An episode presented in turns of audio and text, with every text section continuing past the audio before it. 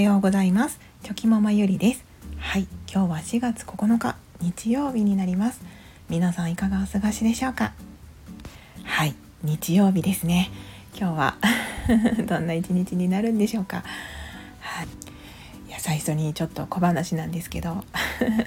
先日ですねあの息子たちが夜寝る時にあこの前旅行に行った時にあのパンダのぬいぐるみをまあ、それぞれが買ったんですけどそれで寝る時にこう2人がパンダ語パンダ語を使って話してるんですよね。でなんかパンパンパンパンパンダパパンパンパンパパンとか言いながら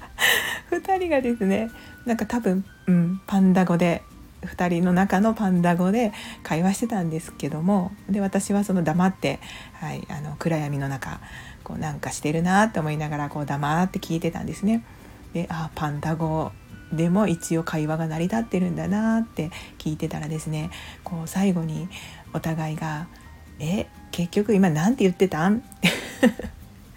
て言ってました。分かってへんかったんかいって自分で、はい、心の中で思いながらですね、はい、面白いなって そんな寝かしつけというか、はい、寝る時間のお話でした。はい、ではあの今日の あのお話なんですけれどもあの想像はできてもやっぱり人間は経験しないとわからないですよねという、はい、テーマでお話ししたいと思います。はい、ゆるゆるお付き合いいただけると嬉しいです。はい、まあ、今日は何でそのテーマにしようと思ったのかというとですねうんあの新学期が始まってですね、まあ、我が家の長男は3年生になったんですけれどもでその時にこう必要なものを、まあ、持っていかないといけないですよね。お道具箱にこう足りないものはないかとか、あの足りなかったらちゃんと家で買って補充したりとかそういうことをしないといけないんですけどでその時にこうチェックしているとですねどうやら長男が持っていた、まあ、学校で購入した三角定規がですね三角定規のこう2種類あるんですけどその1種類がどこかに行ってしまったようなんですね。であの休み中春休み中に家で見かけた気はするんですけどでその都度こうちゃんと筆箱とかお道具箱に直しなさいよっていう声かけは、まあ、してたんですけど私もその声かけをするだけで、まあ、見届けていなかったっていうのも悪かったんですけど本当にどこかに行ってしまってないんですよねで一生懸命探したんですけど見つからなくて。でもちろん長男にもそんなものを粗末にしてはいけないからちゃんと探しなさいよって言って一緒に探すんですけど最終やっぱりねまあ飽きてきますよねもうどうせないわみたいな感じになっちゃってもう長男はね全然もうなんかちょこちょこ遊んだりしてたんですね気が散って。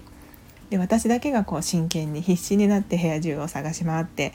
あのやってたんですけど、まあ、それでも結局見つからなくてですねでまあもうそのちゃんと長男には物を大切にしないといけないよっていうことをもう一度説明はしたんですけれどもまあでも、うん、今までもね他にもいろんなものをね 男の子だからっていうのもあるのかうちの長男がそういう性格だからなのか分かりませんがいろんなものをなくしたりいろんなものを壊したりいろんなものを雑に扱ったりとかやっぱりしてきてるんですよね。うん、でその都度あのなんで大事にしないといけないのかとか大切にしないといけないのかとかそういったことはもちろん説明はするんですけれどもで本人もやっぱりその、まあ、今はねもう3年生にもなりますし年齢的にもあの大切だとか、うん、大事にしないといけないとか丁寧にしなきゃいけないっていうのは分かってるんですよね頭の中では。だけどそのうんなんかやっぱり自分事じゃないというかまあ亡くなったら亡くなったで親が買ってくれるしとか。うん。まあなんとかなるでしょっていう感じなんですよね。でそれはまあ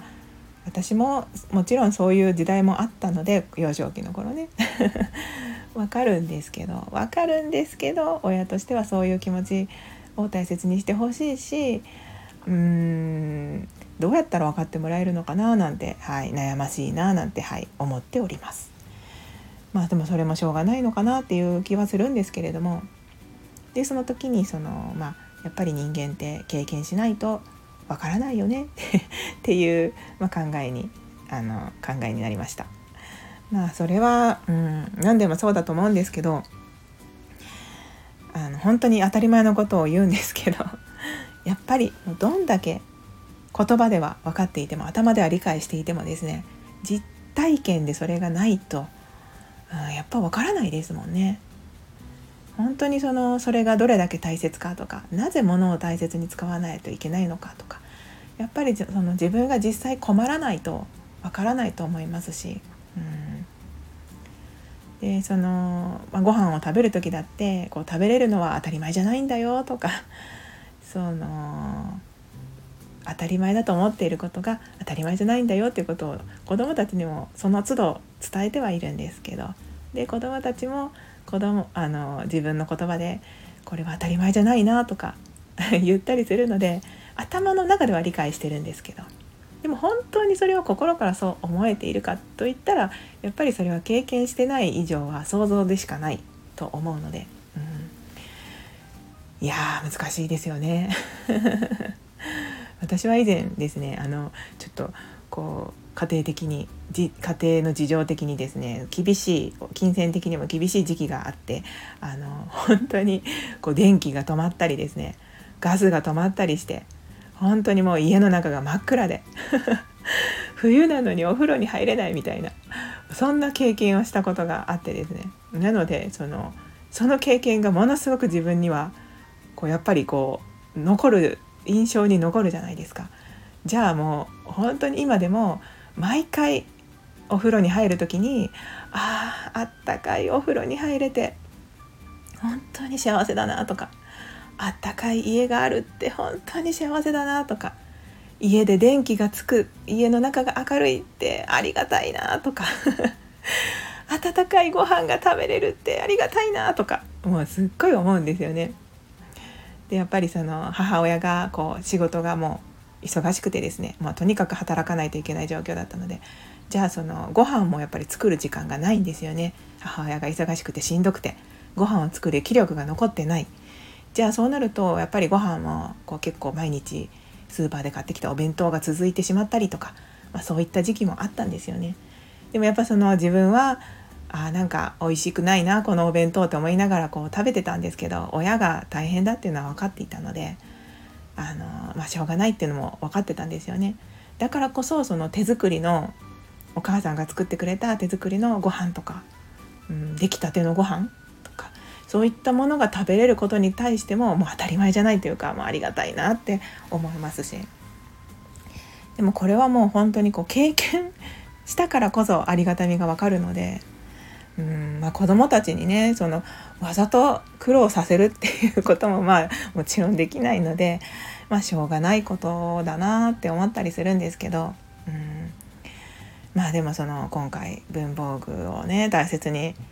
しない長男を見ていてですね、まあ、どうやったら分かってくれるのかなでも分からないか経験しないとって、はい、改めて思いました。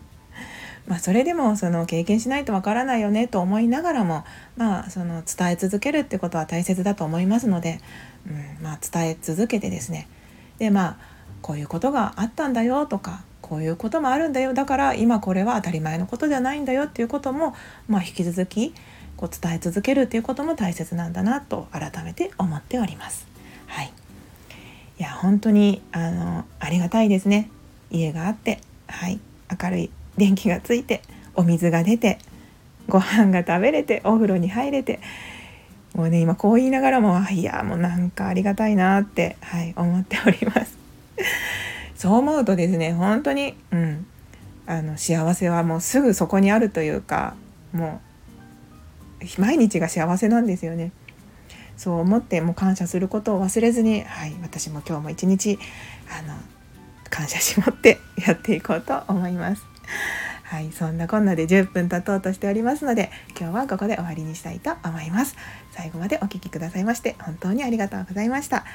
それでは昨日より今日今日より明日一歩でも前進。この番組があなたの今日という日を生き抜くための心の活力になれたら嬉しいです。今日も最高の一日をお過ごしください。ありがとうございました。ではまた明日。